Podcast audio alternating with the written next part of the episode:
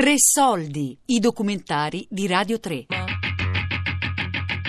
Datemi un mantello, viaggio tra i supereroi italiani. Di Silvestro Ferrara.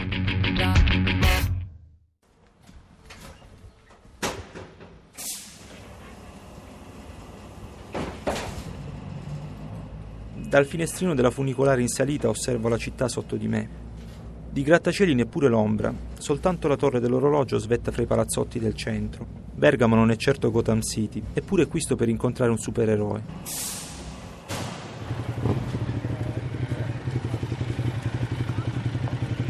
Giunto in cima, nel cuore antico della città, costeggio le mura per un lungo tratto, finché non mi imbatto in una figura scura seduta sul bordo, con le gambe a penzoloni nel vuoto. Sta scrutando la città ai suoi piedi, ma si accorge ugualmente della mia presenza. Un cenno di saluto della mano inguantata mi conferma che si tratta di lui, guardiano. Indossa un costume in pelle nera, con maniche e cintura di un rosso brillante. Con un leggero senso di vertigine prendo posto accanto a lui. Sotto il cappuccio una maschera in tessuto elastico, nera e rossa, gli copre totalmente il viso. Io mi chiamo Guardiano, sono un supereroe della vita reale e opero a Bergamo. Il mio motto è che chiunque ogni giorno può essere un supereroe. Guardiano è uno dei cosiddetti real life superheroes, comuni cittadini con un'identità segreta da supereroi, che cercano a proprio rischio e pericolo di rendere più sicure le loro città. Si tratta di un movimento nato negli anni 70 fra Stati Uniti e Messico, ma esploso a livello mondiale soltanto nell'ultimo decennio. Stando alle cronache, ogni angolo del globo è ormai presidiato da questi volenterosi paladini, variamente assortiti per genere, taglia ed età. È l'esercito più variopinto che si sia mai visto, con costumi che vanno dalle tutine aderenti alle vere e proprie armature, equipaggiati con armi e gadget spesso artigianali.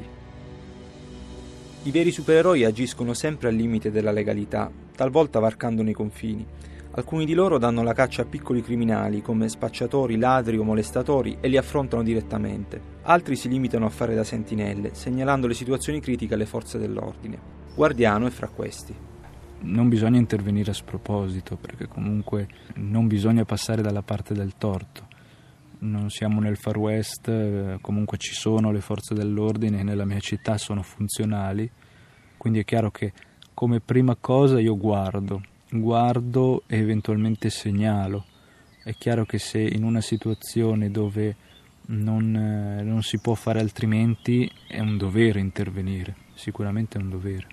L'attività di guardiano comincia di buon mattino con la lettura dei giornali e termina a notte fonda coi pattugliamenti in giro per la città.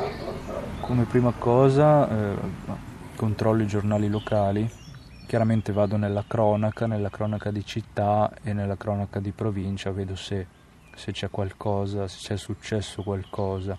Eh, se capita per esempio che mh, mm, ci siano delle segnalazioni di, di furti, di cose particolari, in una certa zona, la sera scelgo di appunto fare un giro in quella zona. Altrimenti, se non ci sono notizie particolari di luoghi particolari dove è successo qualcosa, faccio un giro semplicemente per la città per assicurarmi che comunque non, non ci sia nulla fuori posto. In una città come Bergamo ci sono state sicuramente delle rapine, ci sono stati dei furti come esperienza personale non ho, non ho avuto l'onere di trovarmi nel posto giusto al momento giusto. Più che altro c'è stato qualche episodio di ubriachezza molesta che ho sedato, ma niente di più. Guardiano non si limita alla sorveglianza, ma cerca di portare il suo aiuto ovunque serva, anche con piccoli gesti. Ho aiutato una vecchina e questa vecchina addirittura mi voleva dare la mancia è chiaro che lì per una persona anziana che comunque è in difficoltà, non sta molto bene, una maschera non è una cosa bella da vedere. In quel caso ho scelto anche di mostrarle per un attimo il mio vero volto e lei a quel punto è, è stata più tranquilla e appunto poi l'ho, l'ho riaccompagnata a casa, mi sono assicurato che stesse bene. In più di un'occasione Guardiano è stato anche testimonial di eventi di beneficenza in tutta la provincia. C'è una persona che è Simone Bazzanella che l'anno scorso insieme a me è riuscito a creare un'asta benefica con delle opere dedicate a me. Quindi sostanzialmente ha riunito dei disegnatori che per passione hanno disegnato il guardiano e queste tavole sono andate in uh, beneficenza, in una sagra di paese. Niente scazzottate nei vicoli dunque o inseguimenti sui tetti. Nell'interpretare il ruolo di supereroe, l'obiettivo principale di Guardiano non sembra tanto la lotta al crimine, quanto la capacità di ispirare i concittadini, aiutandoli a riscoprire il loro lato più nobile. La maschera in questo ha un ruolo chiave.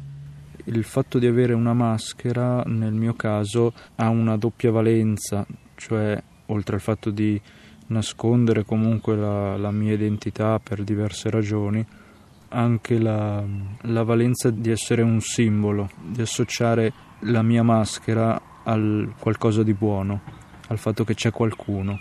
A volte svelare cosa c'è sotto può sminuire, può sminuire molto, anche solo per un discorso visivo, magari la gente pensa che ci sia appunto un superuomo eh, dietro questa maschera. Mm, è chiaro che non è così perché nella vita reale nessuno ha dei superpoteri, c'è un uomo normalissimo, però finché non lo sanno, finché continuano a pensare che il mio volto sia quello, la speranza è maggiore. Indossare un costume da supereroe nella vita reale non è semplice come nei fumetti. Guardiano, per esempio, si sottopone a speciali allenamenti per mantenersi agile nonostante il peso delle protezioni. La maschera può limitare sia la visibilità che la respirazione ed d'estate il caldo è peggio della criptonite. Anche a livello di interazione è chiaro che se la maschera del supereroe può essere uno shock, non sempre lo è in positivo. Comunque viviamo in un paese, l'Italia, dove non è consentito girare con la maschera, con il volto completamente coperto. Di conseguenza anche avere un costume associato a quella maschera rende difficoltoso il girare per le strade. Bisogna farlo con una discrezione totale, quindi nascondendosi, cercare di non dare troppo nell'occhio. Una volta eh, in una serata stavo appollaiato tra un paio di statue per non dare nell'occhio, guardando in basso. Era una serata molto affollata, passava la gente. Eh, l'effetto è stato che ho terrorizzato parecchie persone perché quando si rendevano conto che non ero una statua, ma ero qualcosa di strano che si muoveva, eh, non ho fatto un bel effetto, però fortunatamente era una serata di festa a Bergamo, quindi di conseguenza la mia presenza stravagante era anche concepita. Tra gli effetti collaterali dell'indossare un costume, l'unico piacevole è il fascino della divisa, a cui le bergamasche non sono certo immuni. Il guardiano con il gentil sesso eh, sicuramente la, c'è un certo fascino della divisa che mi sono accorto di dare, che inizialmente non, non me ne ero reso conto. Infatti anch'io nella mia vita privata fuori dal guardiano comunque non eh, diciamo che me le sono sempre dovute sudare le, le, conquiste. Invece noto che il guardiano ha anche una certa presa però questa deve essere anche una responsabilità cioè se sei un supereroe devi essere anche superiore. È chiaro che eh, ben venga che la mia divisa abbia un fascino però non bisogna approfittarsene la maschera c'è, non si può andare oltre la maschera e può essere, può essere rischioso, può essere deludente, è meglio tenere separate le due vite. Per la sua identità di supereroe, Guardiano ha scelto un nome e un codice estetico che ben esprimono il suo spirito di servizio verso la comunità. Ho scelto il nome Guardiano perché volevo un nome che fosse diretto, che tutti potessero ricordare. Guardiano è una persona appunto che, che controlla e nella, nella, lingua latina guardiano significa patrono, quindi il, il patrono della città, il, il, santo che la protegge. Il costume è nato in modo molto semplice, nel senso che all'inizio un supereroe eh, della vita reale si arrangia un po' con quello che ha ho trovato questi colori, il rosso e il nero con la maschera e gli ho, gli ho, dato io successivamente un significato, cioè il nero come la notte, il rosso come il sangue delle vittime delle ingiustizie. Il simbolo del guardiano nasce quasi per gioco, nel senso che è difficile trovare un simbolo al nome guardiano. È proprio stata l'ultima cosa che mi è venuta in mente, allora per disperazione ho pensato allo spioncino della porta. Il simbolo del guardiano è un buco della serratura.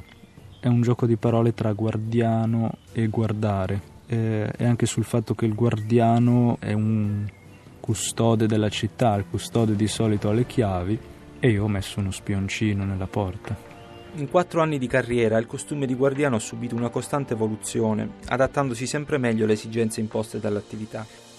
Le prime versioni erano piuttosto appariscenti, con protezioni esterne su tutto il corpo, mentre l'attuale, più solida e sobria, è pensata per agevolare la fuga e una volta sfilata la maschera potersi mescolare ai passanti con maggiore facilità.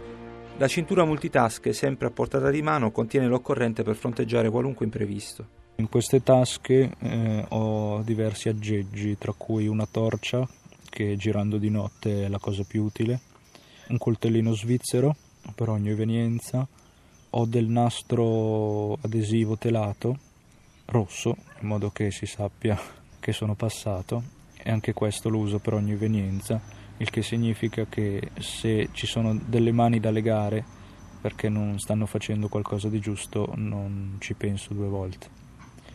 Ho il telefonino, che è l'arma più preziosa al giorno d'oggi per contattare le forze dell'ordine, e ho anche un fumogeno nel caso dovessi eh, non farmi vedere o non far vedere agli altri la mia presenza. Inoltre ho un bastone, smontabile che ho modificato, che solitamente è infilato in una tasca lungo la mia gamba. Non è mai servito per picchiare nessuno, ma è anche giusto avere qualcosa per difendersi. Durante i pattugliamenti il rischio di cacciarsi nei guai è tutt'altro che trascurabile. Pestaggi e fratture sono fra le disavventure più comuni, incidenti di percorso che ogni supereroe ha almeno messo in conto. Le cronache però, soprattutto all'estero, hanno registrato vicende ben più gravi, tra cui accoltellamenti, mutilazioni e arresti. E qui me lo fa fare, sì. A volte me lo sono chiesto anch'io. non so, credo che mm, a volte sia il, come una passione, diciamo. C'è chi magari ha passione per andare tutte le sere a so, giocare a calcetto e quella è la sua passione. Per quanto mi riguarda sono arrivato a un punto nella vita in cui mi dico ok, ho fatto la mia giornata di lavoro, casa tutto a posto, però magari manca qualcosa e quel qualcosa eh, lo si esprime nella propria passione che nel mio caso è, è il guardiano in tutto e per tutto. Sicuramente a livello di, di numeri una persona sola credo che chiaramente non, non può mettersi sulle spalle il peso del mondo appunto siamo nella vita reale, un privato cittadino non può essere eh, superiore a quello che già le forze dell'ordine riescono a fare. Quindi spesso questa è una cosa che può scoraggiare, che mi ha scoraggiato. Però appunto spesso mi metto anche nei panni di un osservatore esterno, guardo il mio costume nell'armadio e, dico ok, magari io non riesco a fare un piffero rispetto a a quello che vorrei fare, non riesco a fare eh, nulla di più eh, di quanto già non, non, si faccia, però ci sono. La quantità delle cose che si riescono a fare è, è minima, ma la qualità che ci metto è tanta e questo mi fa capire che posso fare la differenza, se non altro nelle, nelle persone che credono in me.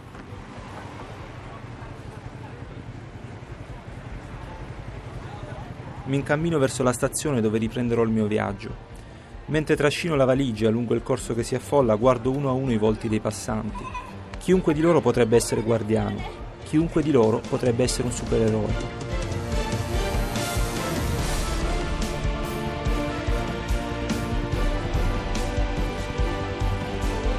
Datemi un mantello. Viaggio tra i supereroi italiani. Di Silvestro Ferrara.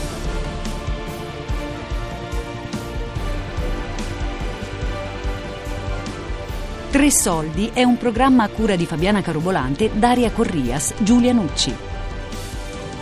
Tutte le puntate sul sito di Radio 3 e sull'app Rai Play Radio.